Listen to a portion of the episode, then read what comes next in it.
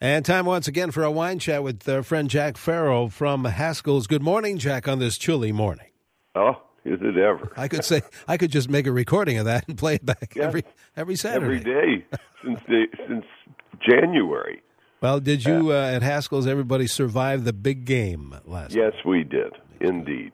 Um, it was fun to be kind of in the epicenter downtown, uh, right off of the mall, and I think our city showed itself just beautifully. And uh, it was all in all, in spite of a lot of snags, it was a wonderful experience. Oh, they did I'm a glad great it's job. over. Uh, yeah, I know, I'm with you there, but they did. Anybody that works downtown, I think, is glad it's over. Believe me, yes. So, well, what, what are we going to chat about? I was about? thinking, in light of that, you know, the brouhaha's over. We've got to settle into typical cold Minnesota winter. And somebody asked me about cooking with wine, and I haven't talked about that in years and years and years. So the slow times of winter are here, and slow cooking is sort of a wonderful thing. If you want to watch the Olympics, what wonderful thing to have other than some comfort food, whether that's pasta or stew or roast chicken or uh, chicken and mashed potatoes, whatever your flavor it is. Uh, something you want to have in the cold of winter. And what do you think about when you think about cooking with wine? Well, wine is like any other seasoning. Never, ever, ever use too much of it.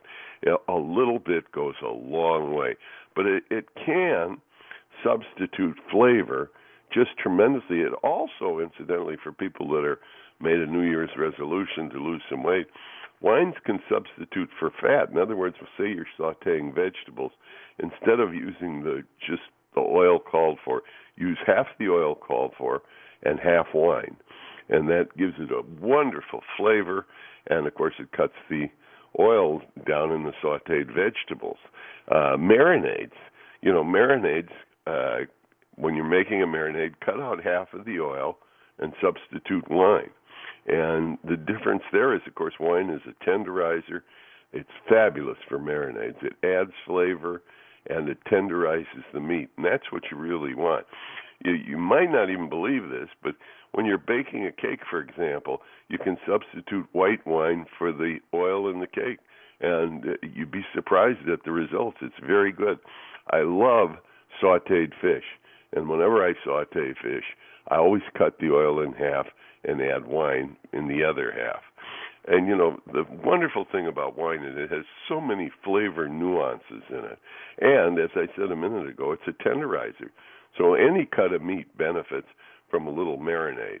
Uh, like anything you make, you know, fish marinades beautifully.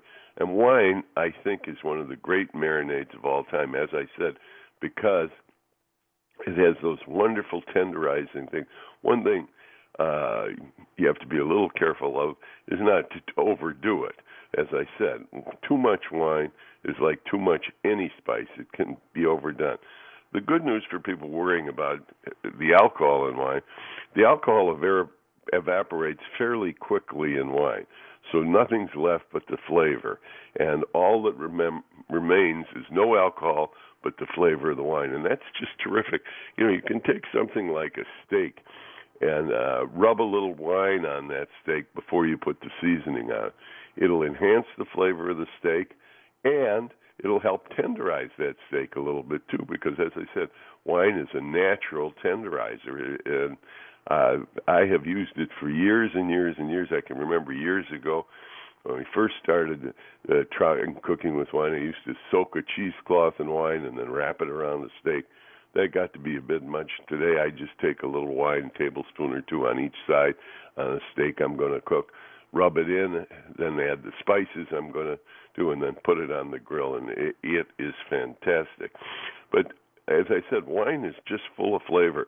Now, when you wonder about what kind of wines to use when you're cooking, that depends. You know, naturally, if you're going to uh, uh, use a uh, say a, a red wine with the meal, usually the wine you're going to have with the meal is a good wine to have to for the flavoring and the tenderizing.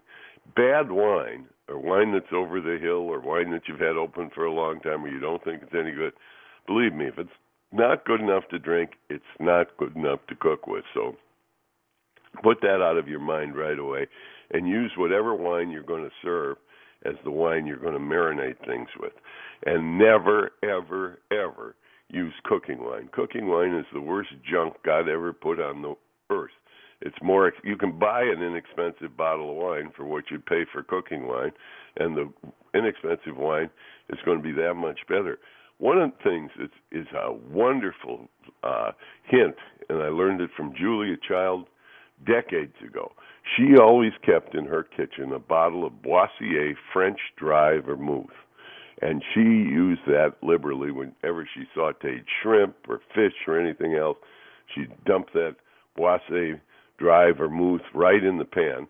And vermouth is handy in the kitchen because, uh, like unlike table wine, uh, you can keep that vermouth for probably two or three weeks without any worries that it'll go over the hill.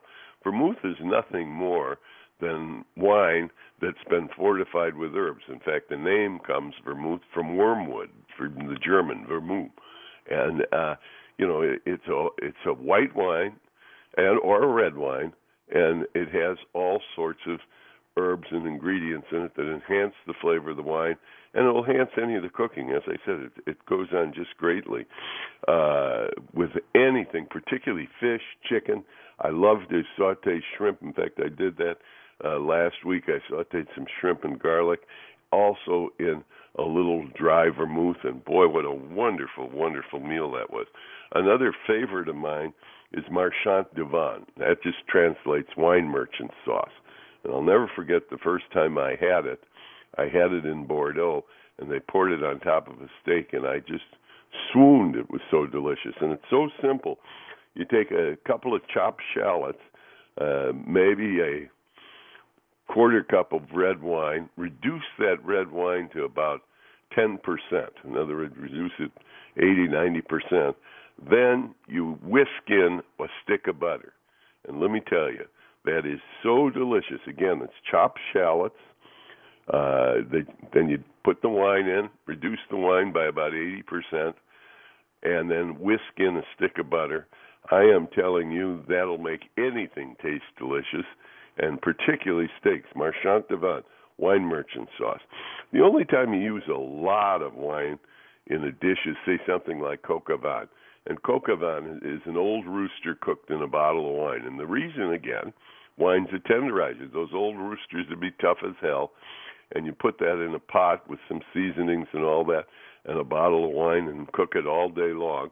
You know, this is a long time before they had slow cookers, and you get this wonderful chicken flavor with onions and potatoes and root vegetables, etc. And that reduced wine. I mean, coq is one of my favorite dishes. There's hundreds of recipes for that, and you can't go wrong.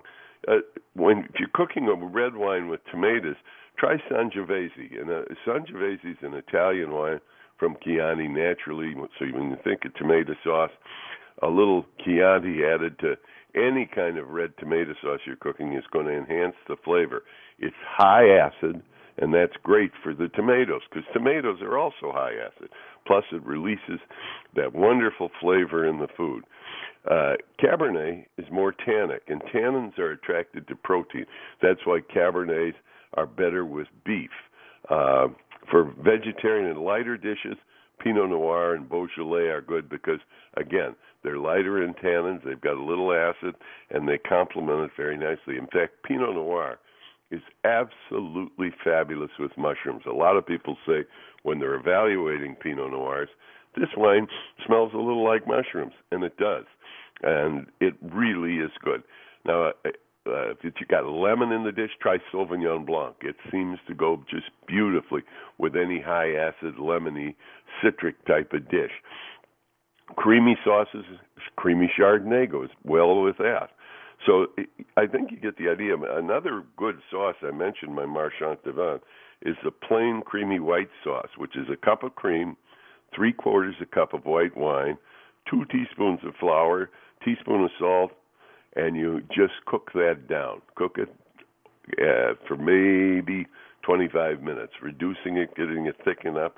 And boy, you put that white wine sauce on anything, it'll improve it. Just like the Marchand de Vin will absolutely enhance any kind of meat cut you're going to have. you know, clams and white wine are one of my favorite things, and it's so simple. You just saute again shallots with a little oil or something, and then dump some white wine in there and let them steam. Boy, that is a tough, tough dish to beat. And with that, I'd try something like Silver Beach, a Sauvignon Blanc from New Zealand. Awfully, awfully good. Well, as usual, you have us all drooling here in the studio, and it's going to be a while till lunchtime. But, uh, Jack, you know what we should do before we break is uh, to talk a little bit about Haskell's, but a reminder that we have three seats. That's all we have left for our Sonoma trip. Just three seats. Oh my goodness! So somebody could great. get on holidayvacations.com and and uh, fill up those seats. Fill up those three seats. It's going to be a fabulous trip. I, my two sons, uh, Bo and Ted, have been so excited about that. They can't wait, and I know it's going to be a oh, spectacular. Oh, it's, it's so much fun. Well, I'll tell you. speaking of fun, uh, you've got some great ideas as usual, Jackie. You can find them all. Ask the folks at Haskell's all about it. Indeed, the folks at Haskell's love to talk about wine, and they love to pair wine with food. And so you just tell them what you're going to fix, what your budget is, and they'll put you in touch with a wine that'll be just dazzling. There's a Haskell's near you where you can save big dollars on wine. Haskell's in Bloomington, Chanhassen, Excelsior. There's a Haskell's in Faribault right off of 35. Our super cellar up in Maple Grove is not to be missed. Downtown Minneapolis has free parking on Saturday and Sunday. Haskell's at Ridgedale. There's a Haskell's in Plymouth, St. Paul's Highland Village, Stillwater, White Bear Lake, and Woodbury too. And if you can't come into Haskell's, go to Haskells.com or go to WCCO.com slash wine, it'll take you right to the Haskell's website. And don't forget, if it's too cold, Haskell's does deliver. Fantastic. Jack, I hope we can chat again next week if you have the time. I'm going to look forward to it, Denny. All right. Thanks very much, Jack. Jack Farrell from Haskell's with another wine chat next week.